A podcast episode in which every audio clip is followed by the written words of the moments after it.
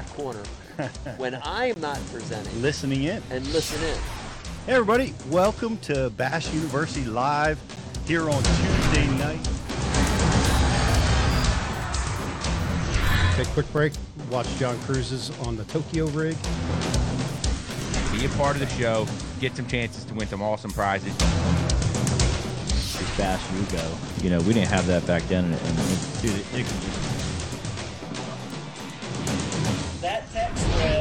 gives me so much energy. I mean, like I'm dialed.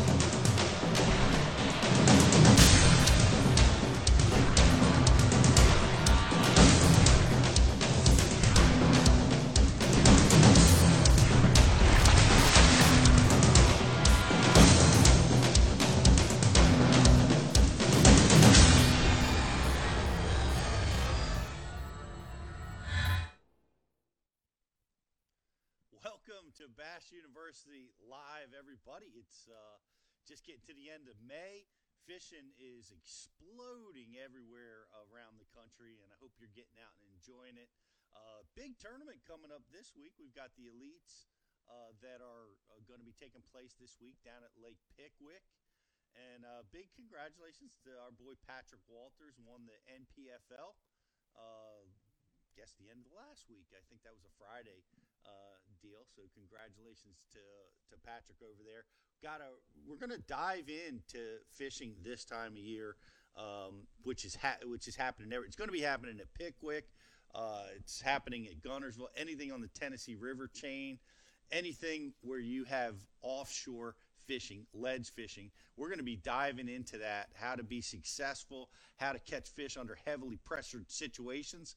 And uh, this is we've got this is the dean's list. We're to be doing a an angler spotlight today with Nick Hatfield, who is just tearing it up on out on the Major League Fishing trail. He's uh, right now he's leading the Rookie of the Year race, and he's in tenth place in the Angler of the Year stats. And he's really did a nice job recently t- at Guntersville. Took a second place finish down there, doing exactly what we're going to be talking about today: adjusting to conditions, figuring out how to. Uh, there we go. You guys can probably hear me a lot better now.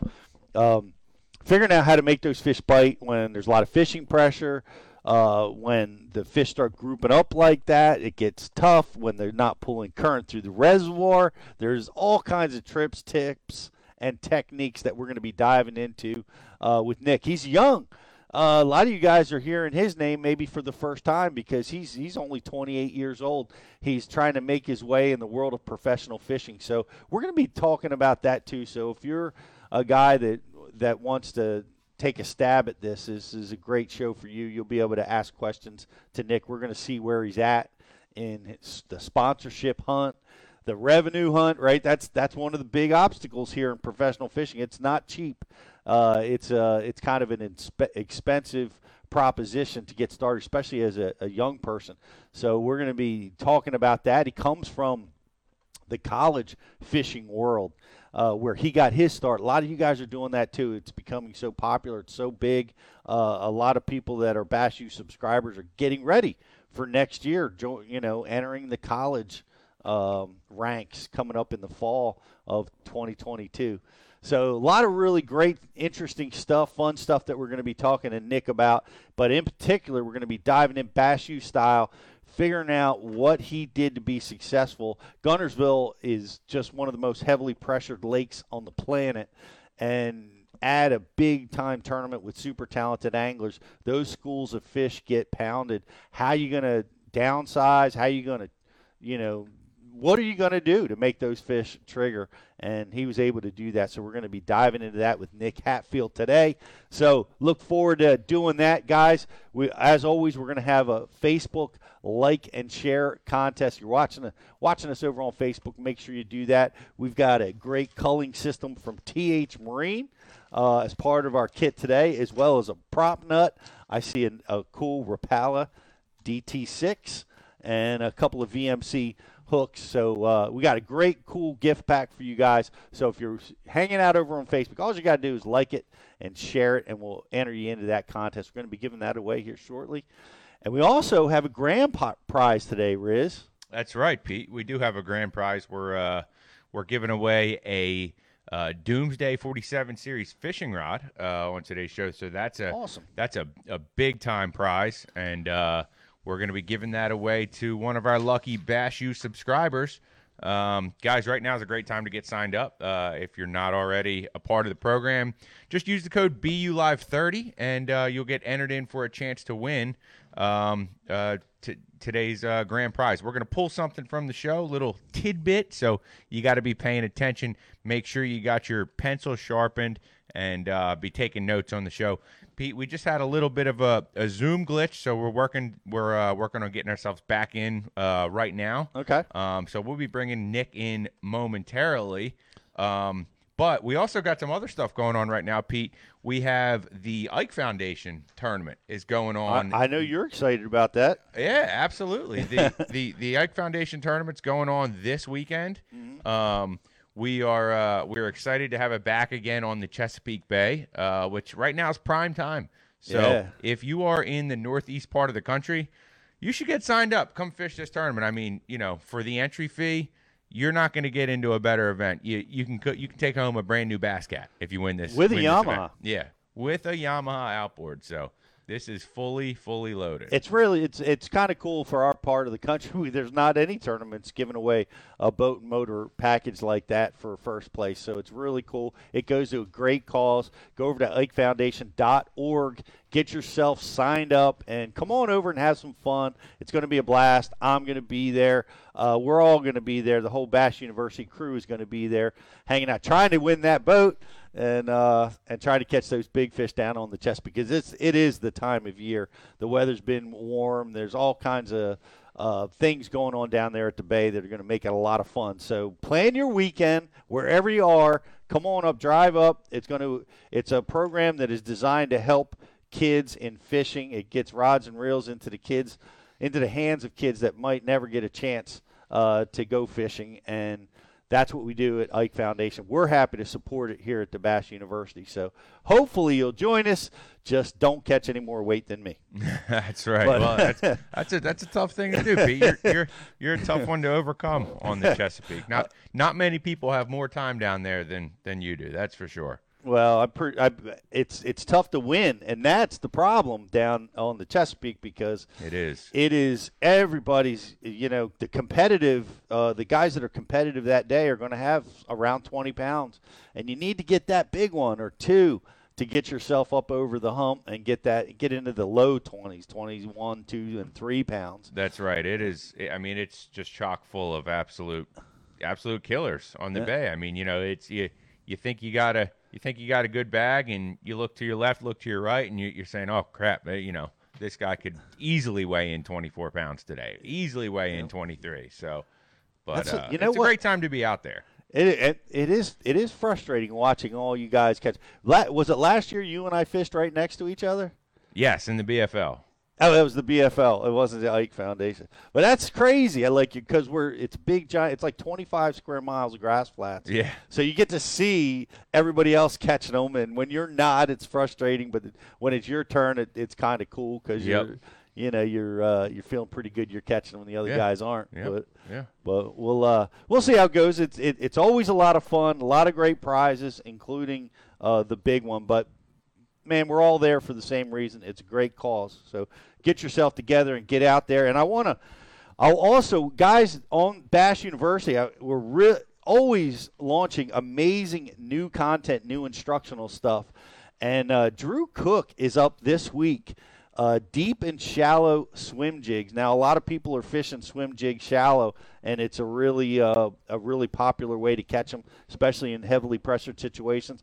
Drew Cook has proven to be an amazing teacher. He is an amazing sight fisherman, but talks about how he fishes a swim jig deep. Why not? Why aren't others doing that? Right? We That's a great question. You Yeah. know, it's it's it's such an effective bait. Why not throw it? Why not? It catches big ones. Uh, it catches them consistently. It catches heavily pressured fish. Uh, and Drew is teaching us about uh, that's coming up this week. Yep. And uh, there's some really uh, uh, great other stuff that's really going to apply to what's happening in the world of fishing. And we got one.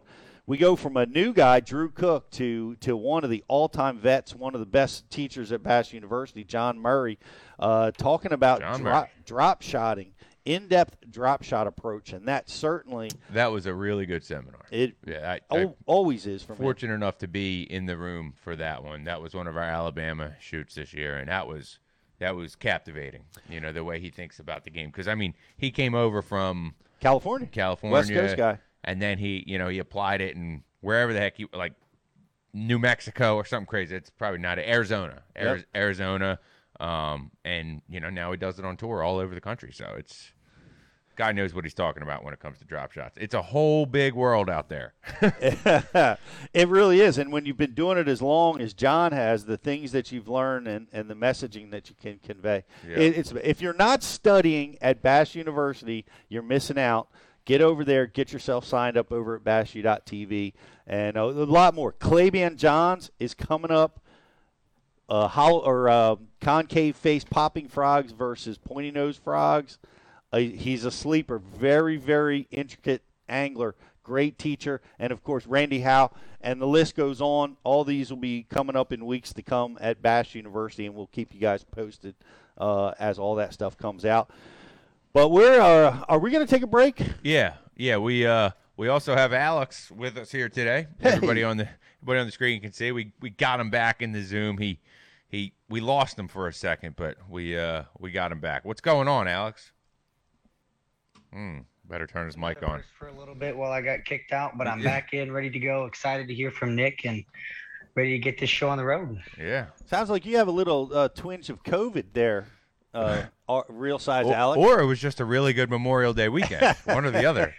I think Rich nailed it on the head. I got back from a bachelor party in Nashville last night and still recovering from it a little bit, but nothing that Bass U can't help me fix. I've been plugged in, you know, driving down there. It's great to have the app with the podcast. It makes the Yeah. drive go a lot nicer, but you don't know, the talking's been a little rough. It was a good weekend and excited to get back out on the water next weekend. Yeah, heck yeah. Man, I, I think you need to keep that voice, Alex. That's like your sultry, Sound like sexy. sounds like he's got a little bit of. Livacy in his voice right now. he does. You know, a little bit of angry growl.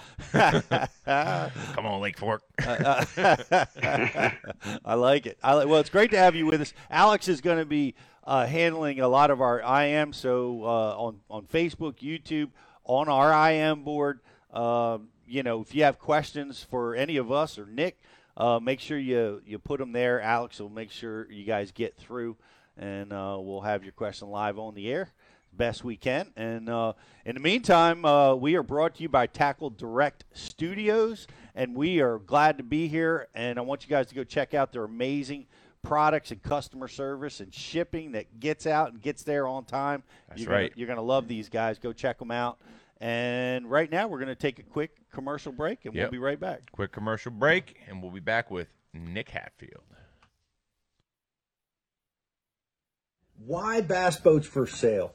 Our mission is to be the premier bass boat outlet for listings and buyers. We believe if customers can't find it, it doesn't exist. Whether you need to sell your bass boat or are looking to buy a bass boat, it's simple. We give boats exposure so buyers shop and sellers list. Bassboatforsale.com.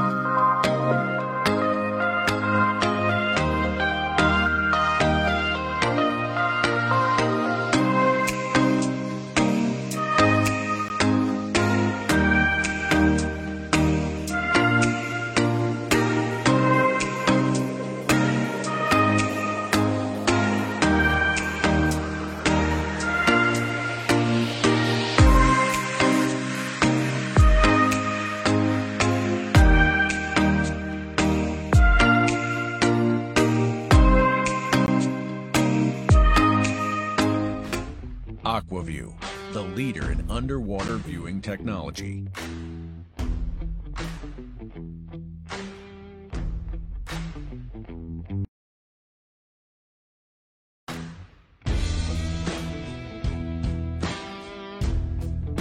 Find what you are looking for. Catch more fish. Have more fun. Aqua-Vu. Seeing is believing. Why do you love Cashion fishing rods? I'm truly losing less fish. Is the sensitivity of the rod. That they're made right here in North Carolina in the USA. Strong here in Sanford, North Carolina. From the drop shot rod to the flipping stick. Every rod has a purpose to it, and I rely on them all the time when I'm out there in a tournament. Durability in the John Crews Worming series, the counterbalancing in the handle. It's the only rod I found that can withstand my hook set. Boom goes the dynamite on the water not spent fishing is a moment wasted. That's why Minn Kota and Humminbird have joined forces to bring you the One Boat Network. Products that communicate and integrate to help you take full command of your boat. Born from our commitment to making the most advanced fishing gear even better by making it work together, the One Boat Network will help you find, get to, stay on, and catch more fish. When One Boat Network products talk to each other, they can navigate your boat automatically. They can give you a crystal clear view of what's below with no messy wires. And they can let you lower, raise, and change shallow water anchor modes from anywhere on the boat. But that's just the beginning. We're never done innovating, integrating, and making your boat simpler and easier to control. All so you can make every second on the water count.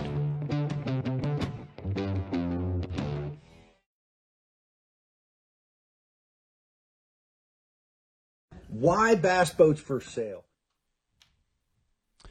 Hey, everybody, welcome back to Bass University Live. Uh, really glad that you're with us today. We're going to be having Nick Hatfield on uh, making waves over at Major League Fishing right now, currently first in the Rookie of the Year race and, uh, and holding 10th in the Angler of the Year race. Really, really tearing it up, getting some top tens and some tough, tough competition and trying to make his way in the world of professional fishing. So it's going to be an interesting conversation. Also comes from the college bass fishing ranks. So uh, you guys want to hang in there for that. We got Nick Hatfield. We're brought to you by Tackle Direct. We're here in Tackle Direct Studios, guys. If you've if you're part of Bass U and you haven't seen it yet, go over to our members benefits. Uh, I loved watching the Aqua-Vu commercial. It really Aqua-Vu really helps you understand and interpret what your sonar is teaching you and you want to go check that out and, and get an Aqua-Vu, and especially get it through us if you're a subscriber. It's 25% off Aqua-Vu products. So get over to the members benefits, get one, get one of those underwater cameras, and you will be enlightened. You will be able to see all the things you're missing. So um, with that, we got. If you're watching Facebook, like us and share us. But and and pay attention. We're going to be talking about a lot of stuff, giving away a fishing rod today courtesy of Doomsday Tackle, and appreciate that. Appreciate you guys being uh, part of the program. Is Nick ready to come in? He is. He is. Yep, we got him. With that, with no further ado, the man that's winning the Rookie of the Year race right now, just crushing it, Nick Hatfield. How are you today, buddy? I'm great. How are you? Man, we're we're psyched. I, I mean, I we talk with everybody, all the movers and shakers in the sport of fishing, and it's really exciting to see someone that's that's really young coming up, making waves like yourself, doing so well. So we're we're excited to talk to you. It's got to be thrilling to to be sitting in the spot you're in right now. Yeah, man, for sure. I mean, you know, coming into this year, I just wanted to, you know, cut checks, just try to, you know, continue to learn and put myself out there and you know, to see some success already this year so far, you know, it's it's great. I mean, it's it's what I wanted to do for a long time. So just, you know, super blessed and thrilled that I'm I'm doing good and catching them, just hoping that I can keep the ball rolling. Well, I, you know, you're showing the chops in the sport that I think you will be able to keep it rolling. And we're going to dive in. Uh, you just had a great finish at Guntersville, and we're going to go get into Bass U on that in just a minute and dive into the details on how you made that happen. But you you're making this happen. You came from the college fishing ranks, and uh, I just you know a lot of that. This is getting to be so popular. A lot of guys are coming up through there, and uh, they want to follow in your footsteps. They want to do what you're doing, and uh, I'd like to talk to you a little bit about that. Where where where did tell me about your college experience? Where where did you go? Where did you attend? Yeah, so I went to a small private school. It's Tusculum College here in Greenville, Tennessee, where I live and, uh, you know, when I got there, they had a fishing club, but they didn't do anything as far as like fish tournaments or do the competitive side of it. So uh, I got got a small group of guys together that liked to fish there, put out some flyers, and we were able to get a team started. And then from there, you know, just with a little bit of help from the school, we we started to fish some tournaments. And before you knew it, I you know I'd spent four years there fishing, and uh, you know I, I really do believe that my success now started there. Just you know the experience and the time that I've put in traveling the country fishing those college tournaments. I mean, you learn so much just traveling the country and hitting different lakes at different times. But um, yeah, you know, for anybody that wants to do it, if you don't, if if you don't have a team at your school, you know, you can start one, and it's not a hard process. I mean, I'm a country boy from East Tennessee, and I was together. So that's that's awesome. Well, you put your team together. Did were you, were you the coach? Like, uh, did did the school get involved with anybody to to help you guys along? we actually had a professor there. His name's Jason Jones, and he's become a good friend of mine now. He he loves to fish, and he was like all about it, you know, because we had to have an advisor. We had to have a club advisor, and he he stepped up to be that man, and uh, you know, he really Perfect. helped us, you know, as far as getting all the paperwork and you know the BS and stuff that comes with it, you know, just to get it pushed through and started. And, you know, after after we got him on, it was basically just a matter of finding guys with boats because uh, not every college kid's got a boat. Right. And uh, you know, I went and just put flyers all over campus, and you know, within a couple of weeks, I had three or four guys call me and say, "Hey, you know, we want to be a part of this," and it was pretty cool how it came together. And you know, now those guys that I fished with in college are some of my best friends, and we still fish all the time and hang out, and you know, it's great. So that's ter- terrific. Did what? Tell me about your your strategy, like in college, because I'm curious now. Now you created this, and I know some of the other colleges are probably a little bit further ahead, but I'm curious about your your preparation. Did you did you have practices? Did you how did you prepare the team and yourself for the college competitions? Yeah, so you know most most colleges nowadays they have a lot of guys and they have to do qualifying tournaments. Oh, you no know, kidding. Like, yeah, see, it's it's about like golf. I played golf in high school, and you had to, you know, you had to be in the top, you know, of the qualifying rounds to just get to the actual match itself. And a lot of colleges have to do that with, you know, them having 12, 15, 20 plus guys there that want to fish. But where we only had like four or five that, you know, had a boat and it could actually go, then that's just what we sent. But then, you know, a part of it in the strategy was uh, uh, another guy, Corey Neese. He fishes the Tackle Warehouse Pro Circuit. Me and him wanted to fish get together a lot um, because we were we were a strong team together, and uh, you know, it just worked out best sometimes that we split up because he had a boat and I did too, where some of the other guys didn't. Right. Right, it's hard to get the guys on the water. Yeah. Uh, so, so you went from uh, the college program, and uh, man, it, that's now you're you're stepping out into the, the real world, and mm-hmm. and you you know it's expensive, right? Entry yeah. entry fees cost a lot, travel costs a lot. There has to be, uh, you know, it, it kind of hits you in the face uh, to to even enter into these tournaments. So uh, take you're you're 28 now, so you you've been out there battling it for for a few years now, but it had to be really hard at first to even get involved in these tournaments. Yeah, for sure. Um, you know, straight out of college, I knew I wanted to try to fish the opens, Toyotas, what you know, whatever. I wanted to try and get to, you know, the pro level that I'm at now and further. But uh, I was working a just eight to five job. I was in the accounting department at a a company here in Greenville called Forward Air. And, you know, all my time off that I got and the money I was making, I was just burning through it trying to fish the opens. And, you know, I cut some checks and it helps. But, you know, after you spend a couple years, I think I fished 2018, I fished uh, four of the Eastern Opens. And I just barely missed out on the elites that year, which, you know, me and Brian were talking yesterday. I do believe that now that you know that's a blessing in disguise that I didn't because I don't know that I was ready at that point. and you know for everything else that's you know developed for me, it's it's worked out. But I, I missed the elites. I didn't weigh in a limit on my home lake on Douglas day one, and it cost me. I really do think I could have qualified that year, but and then 2019, I decided I was going to fish all eight. That was when they were in the, the you know the two divisions instead of three. Right. And uh, I fished. I, I top ten the first one on the Harris chain, and then I had a bomb in the second one on Toledo Bend, and then Smith Lake. I think I finished top 20. So I had a decent season going, and then I ran into the issue of, oh well, I'm running out of money. I'm broke, and I didn't actually end up. I, I don't. I don't think I finished. I don't think I fished the last two that year. It, it was Oneida and somewhere. I think uh, Grand Lake. I didn't make it to those, and that was just a decision that I had to make, which was a tough one for sure. Because when you want to do something like this, it kills you to not be able to.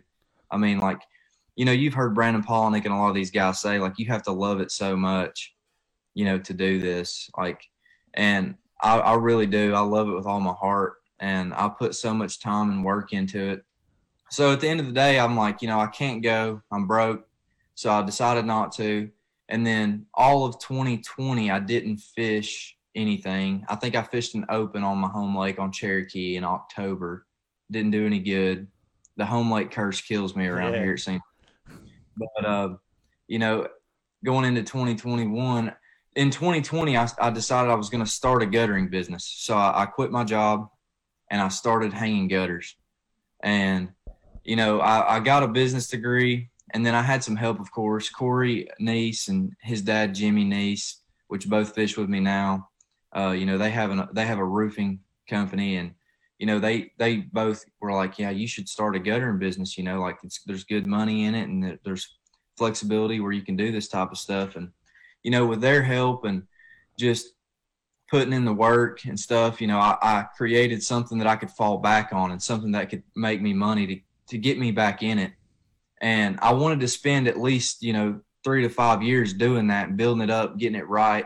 That way I could. But, you know, it, it seems like I jumped in at the right time because I've been super busy I started. I've been able to, you know, just hire people and and now I've got it to the point to where I can go fish these tournaments. And I when I'm gone I've I'm, I've still got guys working for me.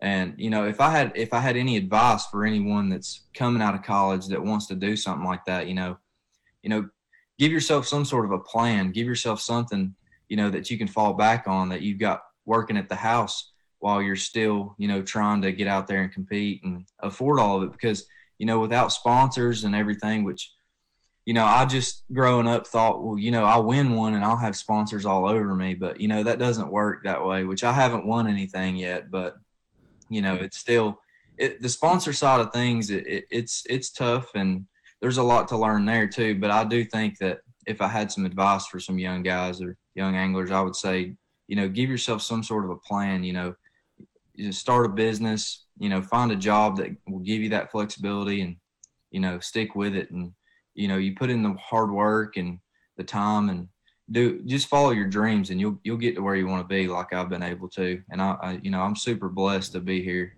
and uh, to be doing this. But I, I do feel like that you know the guttering business was was huge for me Well, that's great. It's great, uh, and I know it's it's a lot of work, right? You're doing double duty, but so often what happens is r- running out of money. That that is the death of of a professional career, and and and you're in that space, right? You're trying to you're trying to get, make that splash so you can you know attract sponsorships, but you're you, you haven't quite got that enough time under your belt yet, and wins aren't there yet, and you know so you gotta you gotta be able to weather the storm you're doing a nice job. And i know I, i'm sure we've got people watching that are thinking about this uh, so i want to throw it over to alex uh, to you know what kind of questions are you seeing coming across Absolutely, Pete. We have a lot of good questions coming in, especially, you know, about making it pro and advice you might have for young anglers, Nick. And this is a good one coming in from Blake Bailey. He says he's 24, he's doing the BFLs as a co, and he really wants to work his way through the ranks to either the pro level, the, the BPT, or the elites, one of them eventually. And he wants to know some tips you might have for him on when he should move to the next level or for when he should make the jump from a co angler to the front of the boat.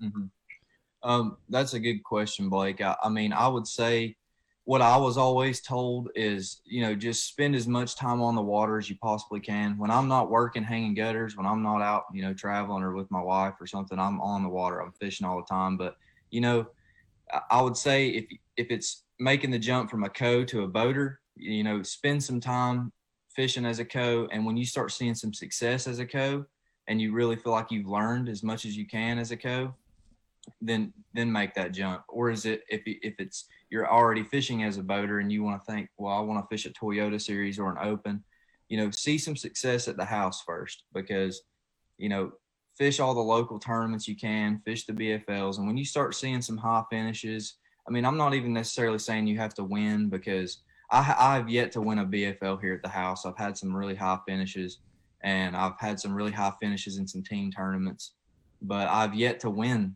any of those here at the house. But I do think that it's important to see some success, see yourself up there at the top in the competition. And then, you know, that for me was like, hey, I think I can compete with these guys. And it gave me the confidence to make the jump. Great, great question, Blake, and great, great answer. And, uh, and just keep learning. By the way, Bass University is a great place to be able to get a lot of that intel because some of the greatest anglers in the world are giving it at, and, and it's available at your fingertips. Uh, so go get that checked out. Thanks, Alex, for for passing that along. And uh, man, you're you're off to a tear. And let let's go go after it. We're uh, you know we're we're killing it. Eh, you know, as far as I'm concerned, man, you're top ten in in these major events that are are really hard to do. And uh, you're you're having some really good success with it, and and off to 10th place in the angler of the year.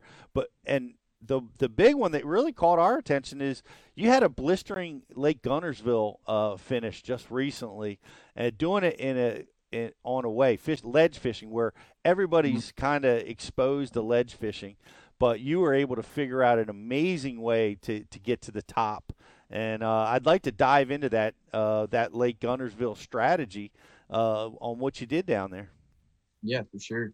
Uh, Wait, let, let's let's start at the beginning. The, the fish were post spawn, right? They were they were just making their way out to the ledges. You had to find schools of fish uh, with such a you know everybody's using advanced sonar technology. Is is that a strength of yours? Is that how you found those groups out there? It is. Um, you know, fishing here at home on Douglas, I've we have the same deal. You know, it's a lot of ledge fishing in this time of year, and uh, you know that played a part in it for me for sure. And then just the time that I've been able to spend on both Guntersville and Pickwick, I've grown up fishing them a lot. But uh, yeah, just I spent a lot of time out there graphing. You know, we only get two days of practice, and you you you've got to cover so much water and stay open minded the whole time. I actually spent probably 75% of my practice shallow because there's been so many times that I've been on the Tennessee River trying to fish deep in May and it burned me. So believe it or not, I spent 75% of my practice up shallow looking for brim beds and just grass that had some fish in it, stuff like that. Right. No, you know, as practice went on, I, I found a few groups early on in practice. Uh, I didn't throw on them, you know, uh, I just the more people that see you there, the less chance you've got of getting it. I mean, you really got to sneak around out there. You've got to be careful what you do. You've got to be careful what you turn around on an idle again. Sometimes, I mean, oh you really, gosh. you really got to be sneaky about it these days because you know everybody's got the graphs. They've all got the technology, and most guys, especially in the field I'm fishing against, they know how to use it. So, you know, being being real sneaky is key. Um, but you know, I think what helped me was day one of practice, there wasn't much out there. They didn't pull that much current that day. And I think a lot of guys spent a lot of time the first day graphing and they didn't see much. And I'm not saying they didn't graph again day two, but day two, about lunch of practice, I slid out and checked a couple places and I was like, dang, you know, they weren't here yesterday, but there's quite a few here now. And then I just started that afternoon just running places, rechecking stuff. And I was surprised that there were a lot more fish out there. And, and it's crazy how quick that can happen. But, you know, the current affects that because fish will pull out to a place and then there'll be no current for a week and you won't see them out there much. throughout the summer, but especially in late May when a lot of fish are are post spawn and they're getting ready to go. I mean, it can happen just at the drop of a hat. I mean, it's so quick sometimes, and I, I do think that happened day two of practice. I think a lot of fish got out there because you know we had several days in a row there where it was in the in the 80s. It was super hot, and I think that played a part in me having some success there was because a lot of guys may not have rechecked places or just you know thought well the the, the deep bite's going to be tougher than what we thought it was. So you know I just even going out day one of the tournament, I wasn't sure if I was going to be shallow or deep because I didn't make m- many casts on the on the fish. I just I marked them and I, I knew what I had found, and I said, well, I'll start deep, and if it works, then I'll stick with it. If not, I'll I'll go shallow, and it it worked out. So that's interesting. That's really a, an interesting assessment of it because w- what do you figure that these fish are doing? Like when they're not pulling water, um, they're hard to see. Or maybe on your sonar, are they suspended? Are they moving up shallow? And and they kind of know when that water's getting pulled, they they make their move. Is is that kind of what's going through your head? Yeah, yeah, I think uh, you know, it, and it it depends on the spot you're actually fishing. I mean, sometimes the fish will be set up on a shell bar or something right on the main river, close to some grass. And I think when there's no current, I think they like to just meander around up in the grass. I think some of them do suspend, and they just get more spread out. Whereas if you had a lot of current, you know, you'll have 50 of them right there on top of each other, and it's hard to miss them with a cast at that point. But I do think that they, with with the lack of current, I think they just kind of spread out. They do their own thing, uh, and then as soon as they they start pulling water, they'll all get back at the same spot, and they're just sitting there waiting on stuff to wash by that they can eat. Yeah, that's that's that's really an amazing observation. Especially especially this one like we fished grass beds out offshore where we're at, and pa- apparently we're not allowed to turn around and re-idle over anything we find out there. Riz, we're going to be giving it away. Yeah, I'm, I'm, I, he, I mean, he, he hit the nail on the head with it. There, it's like, you know, the more the more pressure these bodies of water are starting to get, and you know, the, the fish are just they're flat out getting smarter. You know, I think we experience that every year a little bit on our water on the Chesapeake. Like, you know, I I honestly think they they know the sound of a chatterbait from from you know they don't have to be like right on top of it to know when it's coming once they start feeling that pressure and like um I mean I'm guilty of it. I'll get a bite and then I'm like, all right, I want to know everything about this grass bed and I'll take off idling and I'll just kind of shut it all off, you know, and then you don't get any more bites and say, oh, well, it only had one fish in it. Well, maybe not, you know, maybe Yeah. you just shut them off yourself. So, Right. Plus, plus you're drawing the attention of uh, of the other anglers, which Yeah. is which is really kind of crazy. Yeah. Uh, you know, but it but it makes perfect sense. Tell me what you're seeing. Like what you're looking at points and shell beds. You said that, but you're using a um, a side imaging. I imagine uh, that you're using to to pick off these schools of fish. But what what does that look like for you? And what what exactly are you looking for? Um, so basically, you know, to look for places like, you know, on Guntersville, it was a little bit different for me because I've I've spent so much time down there in the summer fishing. So I had a lot of waypoints from just past. And when it comes to those places that I already know, I can idle straight across the dots of where they should be. Because these fish, it's crazy that they do this, but they get in about the same places every year isn't that the wildest thing? and you would you would think that they wouldn't do that, especially with the pressure nowadays. But and and there are places I'm sure they do get that are different from year to year. I mean, like for example, at home on Douglas, the water fluctuates so much. You know, sometimes in late April, early May, when some start moving out, the water's still ten foot low, and they might be you know 50 or 100 yards away on a place than they will be when the lake's at full pool. But as far as Guntersville, I, I just the places I knew they were there, I could see them on down scan, or if they were a little bit off of it, then I'm just seeing them on side scan. And you know, you'll just see it, it, it's hard to explain.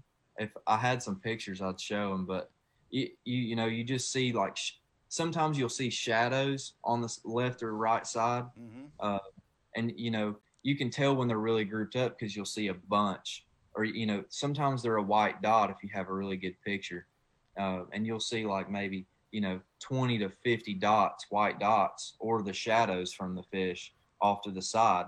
And what I normally try to do is, if, if no one's around and I can you know really idle it and and get to know what's laying there, then I'll put one waypoint on it and I'll try to idle it a couple more times to see which way the school is oriented.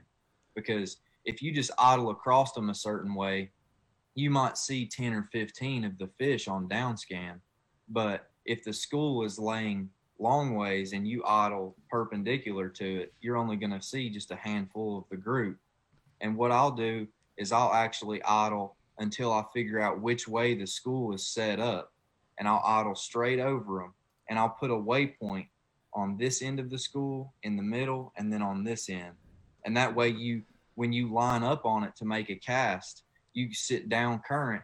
And when you make a cast, you're throwing all the way to the front of the school, and your bait is coming through all of the fish instead of throwing across them and only bringing your bait through five or ten of them. That's and that's yeah, that's really important. It's it's huge. That's fascinating. That especially you know uh, a tribute to Guntersville that to have that kinds of schools of fish. You know where you Yeah. can mark them like that. That's you know phenomenal. Now you're you're you're bringing your baits through them, and you're not fishing for them at practice. So because right, you don't want to be seen or you don't want to disturb those fish. So you're coming at these offshore fish with a lot of confidence in your in your offshore game. So uh, yeah, we want to know what, what's what's that offshore game look like, man? What what are these tools? Yeah, so uh, I brought some baits in here. Um, so this was a huge player for me day one of the tournament. This is just a Berkley Dredger 25-5. It's a lavender shad. And you can tell, I mean, it's pretty noisy. I don't know if you guys can hear that. Heck but yeah, uh, that's a loud bait. this is something this is not something that I'll make my first cast with. Something I'd make my first cast with would be like a Scottsboro swimmer. Just uh just a five inch swimmer. And uh just something a little bit more subtle than the crankbait. What's the Maybe- weight on that swimmer? It, it's just a three quarter ounce. And this is their new top hook swim bait. And I caught a lot of fish on it down there. They were biting it really good. But um you, you know, I- I'll either start with the swim bait or even a hair jig. And the reason I do that is because these fish, when you when you start fishing for them, sometimes, especially early on, you know, they really want a crankbait and they'll eat it really good. But you still never know how many people have already found them and beat them up. So that's why I don't throw the crankbait in there first because I've actually pulled in on schools before and thrown a crankbait and it and it just bust them up and scare them really and you know then you don't catch as many of them or get the bites that you might have if you started with something subtle and it and uh, something like a hair jig or the swim bait but once i've done that if i get a bite or two you know then i'll move on because once they get fired up you know as fast as you can throw this guy in there you're getting bit every cast just about and uh, i caught some really big fish on this throughout that tournament i think day one almost every fish i weighed except for one came on the hair jig. The rest of them came on the crankbait. And I'm just throwing that on that Doomsday 7 Eleven medium heavy, 12 pound line, 12 pound Sunline. And, uh, you know, making a long cast. A long cast is really important with the crankbait. Make sure you get it out there and get it down. Because I was only fishing for the most part in like 15 to 22 foot of water. And this crankbait will get to 22 foot really easy if you make a long cast. Um, but you know, after you you've caught a few on the crankbait, you'll notice like some of the live footage I went back and watched. I, I'd catch three or four on the crankbait, and I'd be back there in the live well culling, and it'd take me a minute. And it's really important to get back in there as quick as you can while they're fired up. And uh, I'd be culling, and I'd stand back up and throw the crankbait back in there, and, and I wouldn't get a bite. And that's when I would switch to a Neko rig, and I'll show you guys here. Just throwing a uh, Zoom Mag Finesse Worm and Plum, and uh, I'll just Neko rigging it. Just take you a uh, O ring.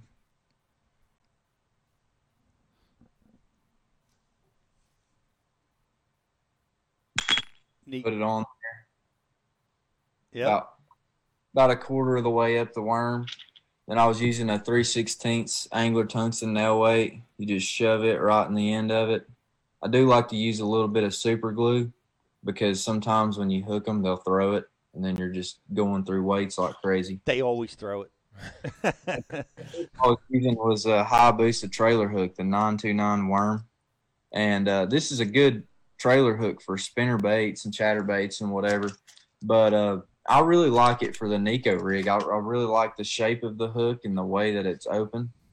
So, uh, you know, it, it, it works really well, well. But I just run that hook right up through the worm like that, through the O ring. And man, when those fish would when they would quit firing on that crankbait, I could throw this guy out there, and uh, you know I just got bites like crazy on it. I mean, I felt I felt like, and it wasn't until day two that I I really started using this because day one it happened so easy for me. I caught them on a crankbait and a swim bait and a hair jig, and then day two there was less current out there. And I'd pulled in on these schools and I'd thrown my hair jig, I'd thrown my swim bait, I'd thrown the crankbait, and I, ha- I I wasn't getting any bites, but I could still see them down there. I knew they were there. I just knew I was going to have to switch it up. So that's when I picked up the worm and I went on to catch like a five and a half, a four and a half, and a four That'll do. in like 30 minutes. And I was like, you know, the light bulb went off. I was like, you know, this is this is something I'm going to be able to use that, you know, when those fish aren't firing real good to get some good bites. But it uh, you know, it worked out really well for me. And uh, a lot of guys like to throw just a regular stand up shaky head, just a half ounce or three quarter stand up head, right, with a mag finesse worm, and that that works too. Um, it, it, it's a really good bait as well, but I think for me, just knowing that a lot of the field wasn't throwing it, you know, as finessey as I was, a lot of guys are slinging this out there, and anytime you can get something different in front of them, it's a good thing. And I, I do think that a lot of guys weren't doing this or using this as much. And they, man, I mean, they seem to like it. I caught a bunch of fish on it. What is But, it uh, about that plum on the Tennessee River chain, man? They always are biting that thing to pieces out on the Yeah, ledges. they that plum's the deal. I catch a lot on a green pumpkin too, but the plum seems to be the color down there for sure. They must have they must have plum flavored shad that swim Yeah. the Tennessee River. like really good in Texas too. It seems like. Yeah. But Well, that's great. Switching over to that. Um, now, I want to ask you a couple questions, and I'm going to throw it over to Alex because I know we've got a lot of questions for you as well. But when you're culling, I notice when I'm culling in, in smallmouth, we get a, I get around giant schools of smallmouth, and I know you like to smallmouth fish too. But we, when you're when you're culling and you release a fish back, um, I don't know. It's like they tell every other fish in the school, Yeah. "Hey, that dude's up there fishing. It's a trick. Don't bite his lures." Uh, you know, they put out some kind of chemical or you know uh, Aquaman type waves, and they tell all the other fish that something's going on. Did did do you think that happens with the largemouth you were culling down there? Do you think they it turns the schools off? I, I do. I think it happens some. Um, you know, the old school guys that I used to fish with on Douglas, and uh, you know that like they would always be like, "Don't throw it out over here. Throw it out as far as you can that way. You know, just throw it away from the boat." But I mean, the fish is going to swim back down there. I do believe that, you know, you release some of them, and it, it there's something about it. I don't know if they just the school knows that they've been caught or they. I mean, like Riz said, I mean they're they're so smart now, and they're a lot smarter than we give them credit for. Um, but you have to be careful, you know, like even pulling in on fish, you know, since we have forward facing sonar, I'll just pull in close to the waypoint and I'll, I'll, you know, ease up there and look and see if I can see them with LiveScope instead of just idling them and saying, oh, well, they're laying there. Because once you've idled them, I mean, you've already let them know that you're there. So I do, I do think throwing them back, but you know, in a tournament like that where we can't, we can't keep five or ten of them in the live. You gotta, gotta you- yeah, you gotta let them go. I just throw them back and hope that it's not going to happen. Yeah. Are you I, like I was the the forward facing sonar is man it, it it I thought it might even show it you know a little bit better and I haven't been on a big school uh, and used it in that regard. But you know, be be able to see the fish disband or Yeah. suspend or change when you start releasing fish. Yeah, it's it's interesting too that Nick said he goes in first with like the hair jig, um, or you know a bait, a bait that's maybe not going to disturb them, like the crankbait. Like a, you bring a, a big loud crankbait through there, and they've already been pressured and already already been hit several times. I think part of it with like you know when you let one go is that like obviously when you get the school fired up, they're all in competition for each other. They all want your bait. They're they're trying to be the next one that gets that meal. But that one goes back down there and it looks at your bait kind of sideways and is like, eh, I can live without that.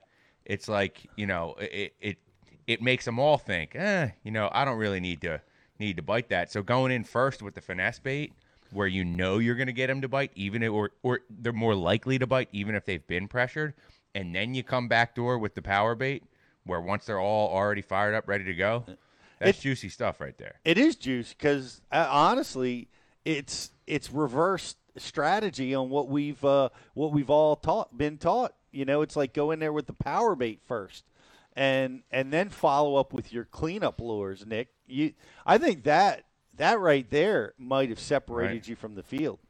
Yeah, for sure.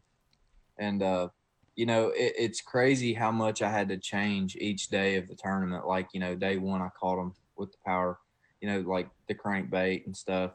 And then day two I caught most of my weight on the worm. And then like towards the tail end of day two, picked up spoon, just a five inch Nichols flutter spoon. And uh man, it seemed like they I just started getting some better bites on it. And then the third and fourth day, I, I kept it in my hand and, you know, I caught quite a few on it. I think the spoon and the, the worm was what got me through the third and fourth day.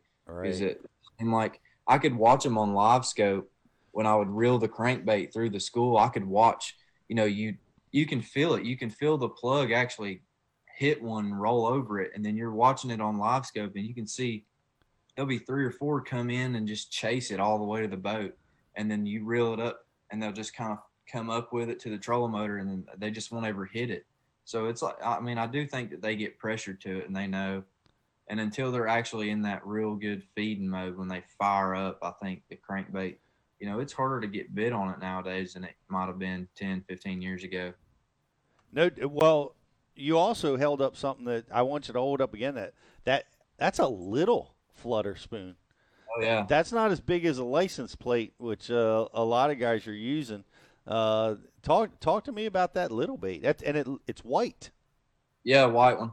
Um, I like the chrome one and the gold one too. The gold's really good on Guntersville, but um, you know everybody's throwing the mag spoons nowadays. Like even guys in the tournament that I fished, they they were catching them on it, and I caught some fish that week on it too. But it's just something I, I don't know. I, I I guess you could say experience down there on Guntersville. I've I've been down there before and had my butt kicked with a little five inch flutter spoon, and you know I know just as far as pressure goes, you know throwing something smaller. All of the shad that they were spitting up when I would catch them were this size and smaller, and you know that that big spoon's like six to eight inches. And I mean, I know they'll eat it. I know, I know that you can catch big ones on that mag spoon, but I do think in a tournament like that, where you know there's a lot of guys out there fishing for them, just having something a little bit more finessey, something a little bit normal size for them, you know, was definitely a huge player for me. That's awesome. A, a lot of it, you know, from throwing the Neko rig to your strategy uh, about not power fishing right out of the gate uh, to the smaller spoon. It's uh, it, it's really you know spells the difference on why you were able to rise to the top in this tournament. And I, I've got a few more questions, but I want to pass it over to you, Alex, because I know some guys, some of our guys watching probably have some questions. This is like, man, amazing ledge fishing strategy. You guys that are dealing with this right now in Pickwick and Guntersville, Kentucky, all the places where this goes on. Uh, this is amazing intel.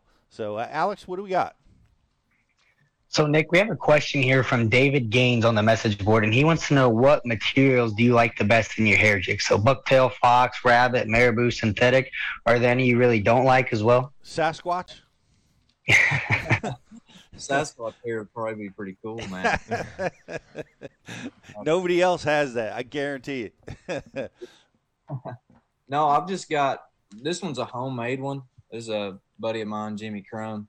He had a friend of his make them, but uh, you know, he's the guy that really taught me how to throw this thing, and we've caught him really good on Douglas with it throughout the years. But this one's just a, uh, it's just deer hair. I think it's bucktail, and then it's just got some long. I the the one thing about a hair jig that I don't like is when they make them, and I'm sure they're good for certain situations, but I hate when they make them and they're only about this long instead of this long because it just seems like you have to have the right ratio of hair to feather on the the hair jig. I mean, it gives it the right amount of fall and the poofiness of it. It just it looks more real to the fish. I feel like, but this one's just got uh, a couple little quail feathers on either side of it, and then the bucktail. That's probably I'm gonna say four inches of bucktail, and then the feathers actually they're probably more like six inches long off of the end of it here, and they're just white. I don't even know what kind of feathers they are, but as long as you have the right ratio of hair to to feather, you know, I think is the most important part with the hair jig. What weight? Is- what weight is that? This one's a half ounce, Okay. and it's got a four aught hook in it. Now the the you know classic technique is you're going to be cranking five, six, seven times. Like you th- let Mhm. it. Is that the strategy you were using?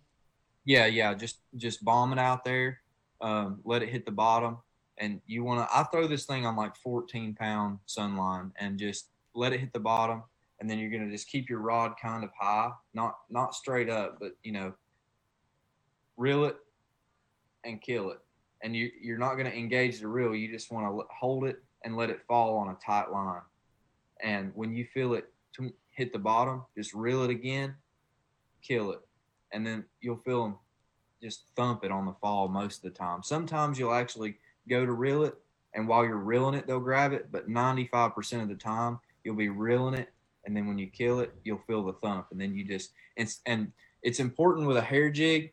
Do not just set the hook like you're throwing a jig or a something. Just when you feel them thump it, crank into them and sweep because I've lost so many fish over the years trying to really dial this thing in. By when I get a thump, just you know, I'm talking slack on them. You don't want to do that. You want to just reel into them and sweep, and that seems like be the best way to get them hooked on that thing. Are there any scenarios other than uh, offshore ledge fishing that you put the hair jig to work where it uh, you know really plays for you? Like like stuff that guys might not might not think to do. Like you know you always hear about it offshore ledge fishing, but there's got to be other applications as well. Yeah, I always have a hair jig handy. Uh, I catch them really good on it pre-spawn here at the house. You know, before they're schooled up, they just might be on on points or you know places going into the creeks that they're getting ready to go back to, and I'll just you know instead of going down the bank with a swim bait like most people do, I'll just focus on the points or something where I see some set up. You know, you might have instead of seeing a school of twenty or fifty, you might see like you know five or six up there on a point or something. And if you can get that thing in front of them, they bite it really good. Uh, I, I've tried it in a lot of places. I've caught some on it in Texas when we were on Rayburn. I had a few bites on it, um, but I, it, it's something that it wasn't ever like the deal. But I have caught them on it in, in several other you know places and doing it different ways than just ledge fishing. It's it's. I would imagine any anywhere that there's there's shad around, it could be an effective tool. And that's a great great question, Riz. I wonder if we can use them out in milfoil grass. Have you ever flipped them in milfoil grass? I have not, but I know there's some guys up up Minnesota, like Minnetonka and places. They they catch them really good on a hair jig, and I would imagine that it's probably around the grass. Yes, I think I think you're you're right, and uh, I think we've had Seth come on and, and talk about that a little bit. But great stuff, man. Uh, and I want to throw it over to you again, Alex. Like I said, we're we're talking about ledge fishing. Uh, man, this is pretty advanced ledge fishing tutorial right here by Nick. So, uh, what kind of questions you got for us, Alex? So Nick, this comes from Kentucky, and we've heard some other anglers say this, and they're wondering if you follow along with this school of thought of well of turning off your sonar once you find the fish. Do you think that helps you get a couple more bites when other anglers cannot? Yeah, for sure. I what I normally do is I normally just put my units at my dash on standby, and I've even at home on Douglas sometimes I'll just turn I'll put everything on standby besides 360 and and forward facing sonar. Uh, I definitely do think that that helps. Stealthy, stealthy. We've uh, you know we've been watching Lee just just light it up from a stealth perspective, so that's certainly key. Uh, I wanted to go back to uh, to your cranking, and we talked about the difficulty of getting crankbait bites. Are you what? Are you burning? I, I noticed this has come, become a real thing with guys that they're using high speed reels and they are ripping that crankbait through the schools. Is, Mhm. is is that your strategy too, or are you doing something else? Yeah, no, you know, growing up, my dad was always like, you know, you got to have a five, four to one and crank Yes. that thing slow. But, you know, it seems like the faster you can crank it through there and keep the crankbait running true, the better. I mean, if you're beating it off of them, then you're going to get bit. It seems like the faster you can reel it, the better. I mean, on Guntersville, I did have some bites with the Berkley dredger where I'm actually making a cast to where I'm seeing on scope. And once it gets down there in the middle of the school and I'm burning it, I'll actually stop it and it'll rise up a little bit and then I'll, I'll keep it going. And I had a couple bites. I actually caught one four pounder. I had it right in the middle of the school and I let it drift up and he just, I mean, just got it really good. So I do do that some, but it seems like the faster you can crank it, the better. Burning it. I like it. Uh, and that is a loud bait, Riz. Man, Yeah. every time he touches that bait, it's coming through my headset. That, yeah, it, it's like getting me excited hearing it. you know what I mean? Because we don't get to do that kind of fishing. Mo. We, we don't get the deep crank. It's like our, Not- our, our deep crank is like using like a 2.5 square bill. You know what I mean? We're, we're five, six foot, and we're like, dang, we're out here off the ledge, son. But in reality, you know, the rest of the country, they're like, yeah, that's shallow, dude. Yeah. So, Well, th- those those fish definitely get get off shore down there. Um, and well, they get offshore at us, but it's relative. They get offshore two miles, but they're still only two feet deep. But uh, but you brought a bait up there, and I want, I, and I'm not familiar with this bait, so I want you to, uh, and you did well with it. Is that Scottsboro swimmer? Uh, Yeah. t- it's a single hook bait. Uh, yeah, just show show that to to us. I'd like to learn a little bit more about that bait. That you said that's a three quarter ounce. Yeah, it's a three quarter, and it this is a top hook. This is the new Scottsboro top hook swim bait. Okay. and it actually has the weight and stuff in the swimmer, so you don't have a traditional jig head like you know most guys throw it. But it's really good because it stays down, and it, just has I don't know. It's just the feel to it when you're bringing it across the shell and stuff. It, it, it really it kicks. You know, you can feel it thumping just when you're slow winding it, and uh, I like throwing it in the white, or they have another color called natural shad, and it's more of a blue with a little bit of yellow in it. But uh, it's this is a good swim bait. I I really I really like this one, and it's it you know I caught I didn't catch very many fish on a swim bait on Guntersville that week. I did catch a handful, but the the ones that I weighed in on it, you know, I think I weighed in some day three on it, and uh, they got it really well.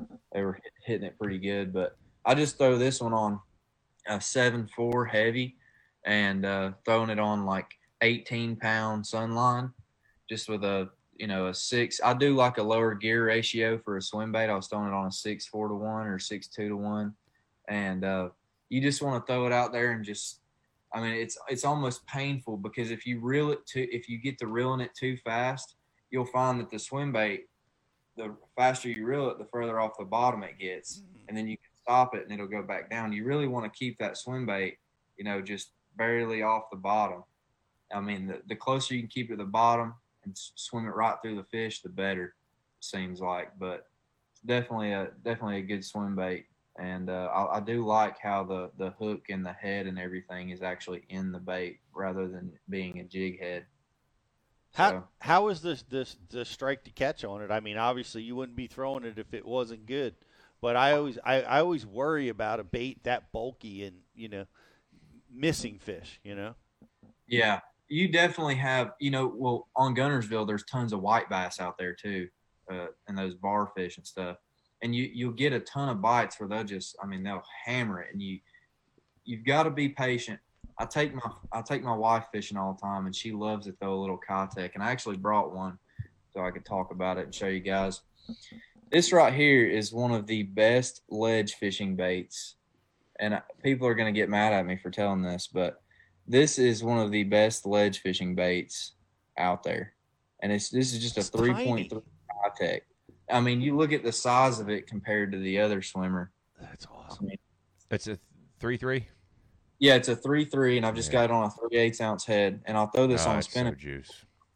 But what I was saying was, I'll take my wife fishing, and she'll get bites on it. She wants to set the hook every time she feels. With a swim bait, you really have to make sure that when you get a bite, you want to wait until you feel them load up on it, because a lot of times they'll they'll hit, they'll peck at the tail or they'll hit it. You want to make sure you feel some weight there before you set the hook.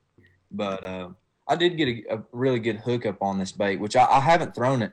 You know, Tim at Scottsboro, he gave me these not not long before the Pickwick tournament, and I, I've only thrown them now for a couple months. But it seems like the hookup on it's really good, and uh, every fish I caught on it had it in the roof of the mouth. And I mean, you know, you talk about a two pounder.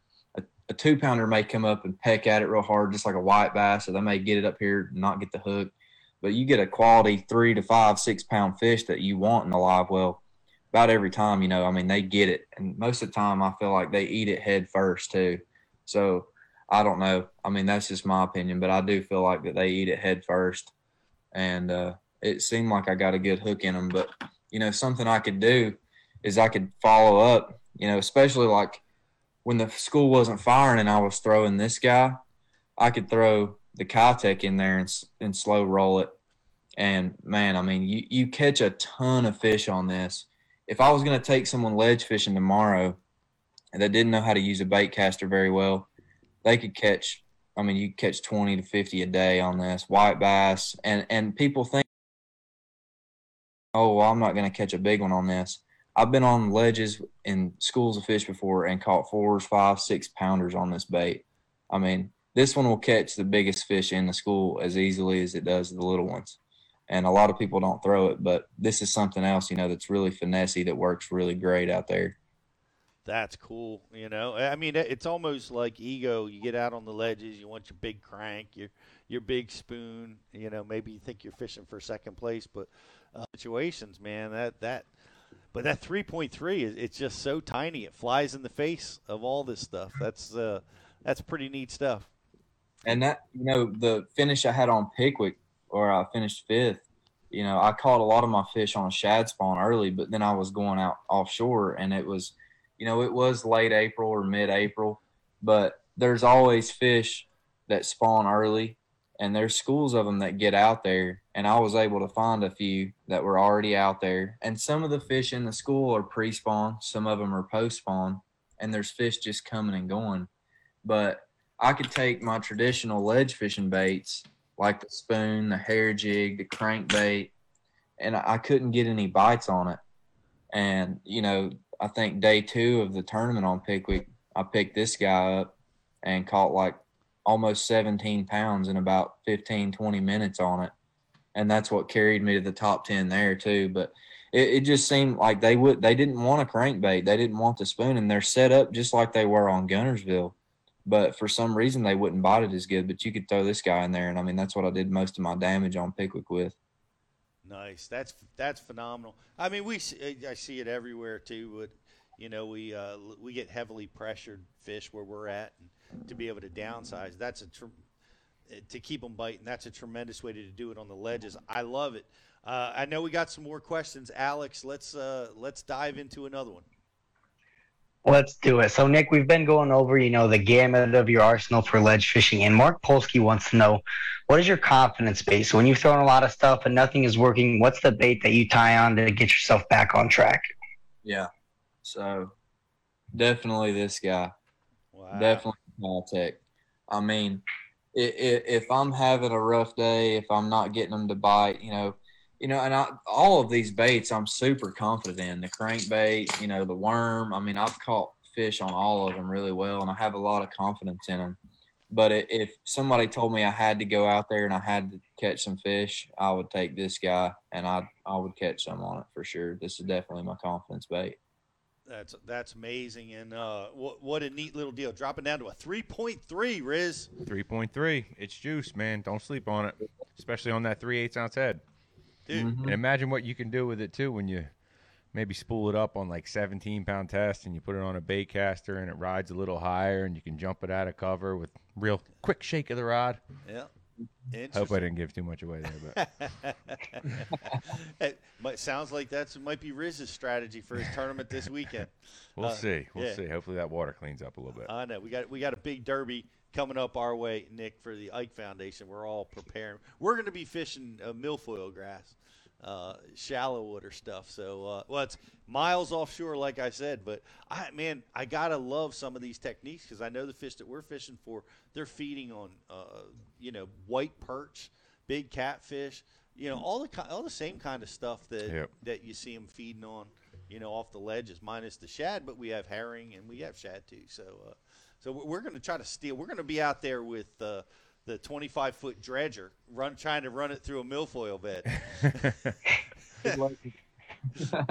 we, we're gonna we're gonna need a hell of a rod to pull that one off, yeah. Riz. We're going to just, we're going to run through the channel. Get out there off Turkey Point. There you go. Long cast, baby. Long cast. I like it.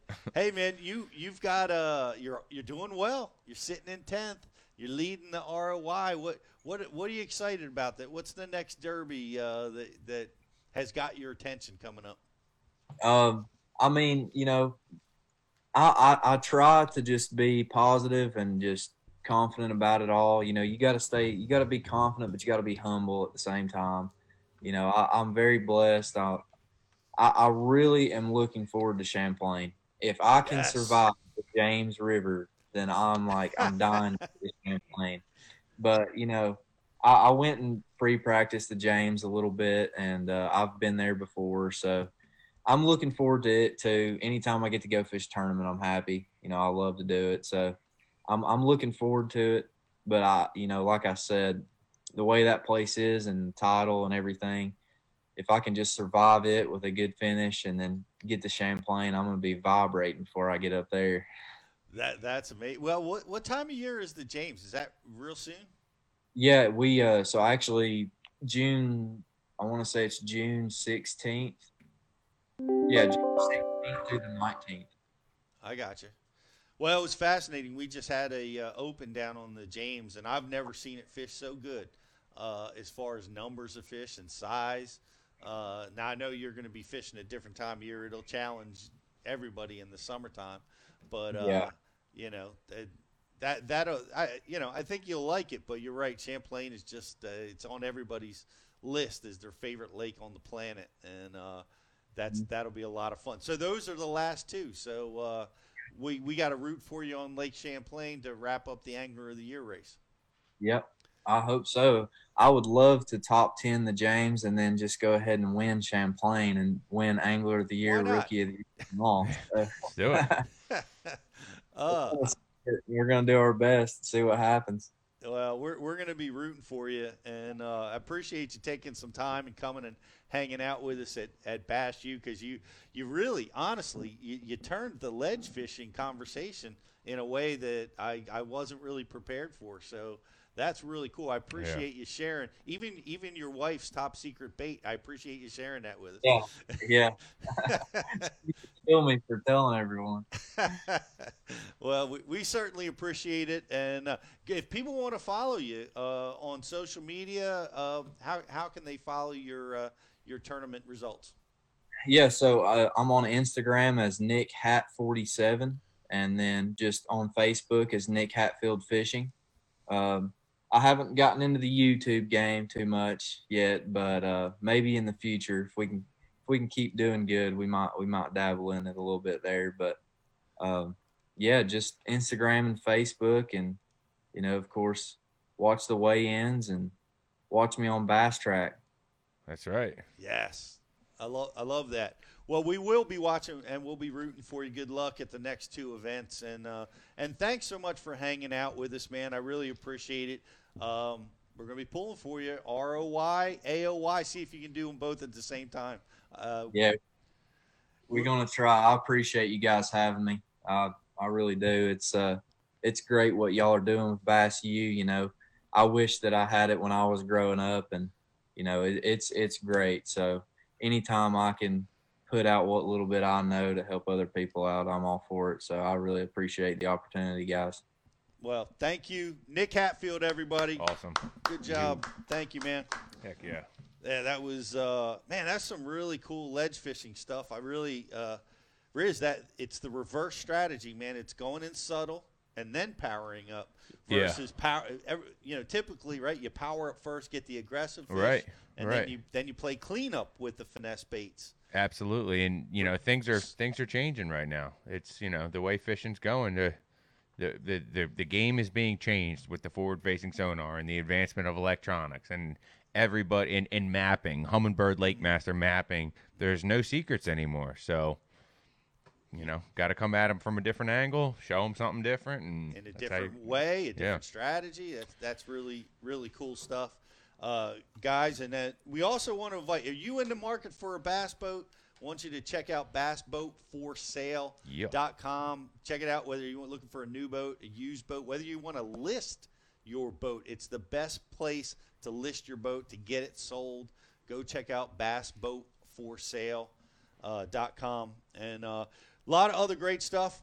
Go to Aqua-Vu, 25% off. Hobie sunglasses. I wore mine down here. I, they're in my truck right now, 25% off. I love the They Sightmaster. are great.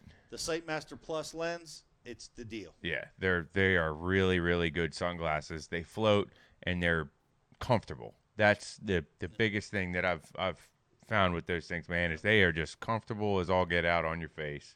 And uh You don't you even know you're wearing them. yeah, I actually I so I I jumped in yesterday cuz it was hot and uh I forgot I had my sunglasses on. And I jumped in the bay and I came up and they're floating right next to me. No problem.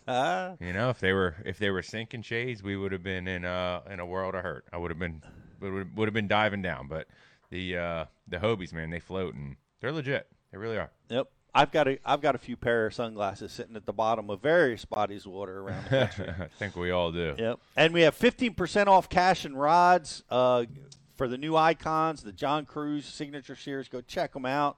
You can get a great deal. And of course, our yeah. our signature series uh, promotion is the Rapala VIP program. If you're part of Bass U and you haven't signed up for that yet, you're missing out. Get over there. You can get all your VMC, your Rapala, your Storm baits, and a lot more all available over there because you're a VIP. When you're with us, you're a VIP. That's right. So uh, we got uh, we have a Facebook like and share. If you haven't done that, we're going to be giving away. Go do it now. Uh, we're going to be giving away a cool TH Marine prize pack VMC Rapala, and we also have a, a, an amazing uh, gift that we're giving away as our grand prize today. Yep. Riz. Yep, we do. That's uh it's going to be a, uh Doomsday Tackle 47 rod. Uh, pretty pretty awesome, pretty awesome thing to be getting just for uh, just for watching a podcast, guys. It's not too late either. If you're not signed up and you want a chance to win that awesome rod, man, head over to Bass U and get signed up. Use the code BU Live 30 and you're going to get 30 days for free. Try the whole thing out for free. Or you just sign up for your monthly membership on the spot. We'll send you a Bass U hat. Be out on the water looking fresh. Uh, guys, it, it really really does pay off. I've been actually Pete, so since I don't have I don't have TVs in my house yet, I still kind of under construction. I just watch Bass U every like every night Yeah. with dinner, after dinner. Just watch Bass U. Literally leave the laptop up and running as I'm falling asleep. So like last night, I fell asleep to Bill Lowen's finesse flipping. You know, What a powerful seminar. yeah, great seminar. Yeah. Great seminar. It was, you know, absolutely, absolutely great. But, you know, it's uh, it's something you need to be. It's something you need to be involved in if you're serious about your fishing and you want to go to the next level. Get on the program, man. Yep. Power of information. Power of information, and we've got some. It, it's cool. We talked about the seminars, but we're releasing a bluegill eater seminar from Greg DiPalma. Oh yeah, which is uh, is coming up real soon. And uh, today is Jesse Wiggins Day. Um, about fishing floating docks. If you've got docks uh, on your body of water that are that are floaters, Uh, Jesse breaks them down, and that's what we offer. We got on water seminars, and we have in classroom seminars. A lot of great stuff over here. Uh, so you let me know when you're ready to give away some prizes, Rich. Yeah, we're uh we're ready. You want to start with the Facebook like and share, Let's, or let's do it. all right? I'll um so I'll I'll queue up the um I'll queue up the question which is going to be for the grand prize, and then I'll announce the uh, Facebook like and share. Uh, the question for the grand prize, which is from today's show, you had to be paying attention. What are the first two baits that Nick fires into a school of offshore fish? What are the first two baits that Nick fires into the school when he marks offshore fish? Wow, that's Mhm. that's good because I don't. I remember the strategy, but I don't remember specifically which ones he named as the first two. So I don't know the answer to this question. I'm looking forward to being reminded here sh- shortly. So, uh, but it was really uh, that that like I said, a lot of offshore instruction going on at Bass U, but that kind of spun it sideways a, a little bit for me. So that was that was really cool, and I, I feel that way about everything. Like everything that we learn here at Bass U, Rich is like I'm like, how can I apply that to my fishing? You know, we're listening to these ledge uh, tactics and what can I what can I do to give the fish a different look out on uh, you know what what I'm doing? And it did remind me of Yep. man flipping those hair jigs into the grass like they're doing up in uh, Minnesota, like Feider is doing, and a lot of the guys are doing up there. Uh, why aren't we doing that? Yeah, I, I don't know. I wonder if we could, you know, modify one of those hair jigs with give it a little weed guard so it doesn't Yep. doesn't hang up as much in the grass. But I mean, shoot, I'm I'm at the point, Pete, where I'm I'll take anything to to start showing our fish something different. I mean, it's you know like we were talking about before the show. It's uh it's that time where it's like we got to start showing them some different stuff. Yep. You know, in order to keep them firing. So. That's We'll what- maybe it's a maybe it's a hair jig. Maybe it's a Maybe maybe, it's- it's, a hair jig chatterbait. I don't know. Maybe it's a three point three. Maybe it's a Swim 3.3 3.3 Keitech. You know, if you can figure out how to get that thing to run through the grass a little bit cleaner. Yep. You know, so Come join us. We're going to be figuring this out together. The Ike Foundation tournament is going on this weekend on the Upper yeah. Chesapeake. I don't care where you live. Make the trek. Come on up. The Yeah. weather's going to be great. The fishing is going to be amazing. and it's on a Sunday too, so you can make the drive up on a Saturday and still fish on Sunday. That's right. And we're giving away first place is a Bass Cat boat. Oh yeah, Powered by Bass a Cat Yamaha. Bobcat this year, Pete. It's a bigger boat. It's a bigger bigger boat. Yeah, Wow. Yeah, no kidding. Yeah, it's uh it's it's so Oh. legit. Well, where else are you? Nowhere else in the Northeast are you fishing a tournament where you're going to win a boat. And That- second and third place, the prizes aren't bad either. They're they're well worth the well worth the trip in and of themselves. So That's it. I'm trying harder this year. yeah, me too. we got, we got to get that. We got to get that boat won. me too, Pete. I hope you come in second. uh, well, I, I'm going to try for first. It's, Yeah. it, what a great prize, great event. Gets rods and reels into the hands of uh, kids that might never get a chance to, Yep. to fish or get exposed to fishing. I know I my dad took me when I was four years old, and I've always appreciated. Just saw dad. Shout out to Je- to dad, mom and dad. Love you guys. Yep. Uh, they were over eating hamburgers and hot dogs on our Memorial Day picnic at my house. Yep. Great to see him. He's he's 84 years old now. Mom's 80, and uh, you know what a blessing it was for me to for him to take me fishing, change my life. Well, guess what? Not everybody's got a dad or an uncle that fishes, and uh, this is a great opportunity for you guys to support a group that does that exact thing that exposes kids to fishing and gets them some gear. And uh, if you can't make the event, go over to uh, IkeFoundation.org and donate, uh, and we will put that money to good use. So, do we have a winner yet, Riz? Uh, yeah, we do. We have uh we have a winner for the grand prize, and that is Randall. Randall won himself a Doomsday tackle fishing rod. Value. For, uh, yep. Big, Va- value. big time value. Yeah, it's like a hundred and seventy-five dollar value. Yeah. we appreciate we appreciate Doomsday Tackle for donating that rod Mhm. uh, on behalf of Nick, and appreciate that very much. And right. uh, uh, thank you, uh, Randall, for being a subscriber to Bass University, and thanks everybody for watching. Alex, thank you so much. Are you coming in for the tournament, We still got to give one more thing away, Pete. Alex? You making the trip down to see us, buddy? I will not be able to make the Come trip on. up there, Pete. I think for me that might be about ten thousand dollars worth of gas to drive Oh, up there. God. Isn't So I'll save my money and come out next year. Yeah, isn't that the truth? Sad to say, it will cost about ten thousand dollars in gas to get Oof. down here. But once you get here, the, it's a short drive to where the fish live, so you don't. you That's don't nice. to- yeah, and I and I see featured I, uh, one of our uh, Bass University. Uh,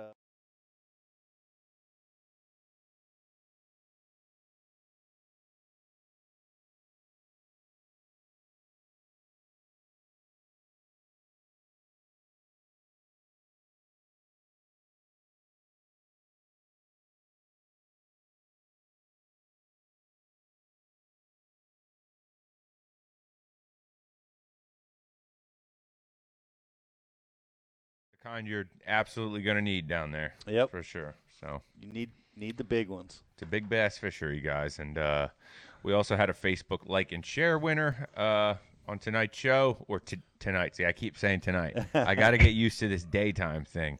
To, on today's show was uh, Dontrell Sullivan. Congratulations, Dontrell Sullivan.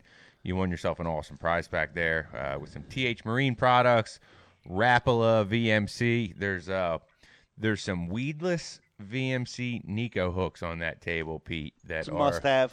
That are pretty bad to the bone. They uh, that is a must-have, guys. they get it right done. there. so Yep. You need you need that if you're going to be fishing around habitat, brush piles, grass, all that kind of stuff.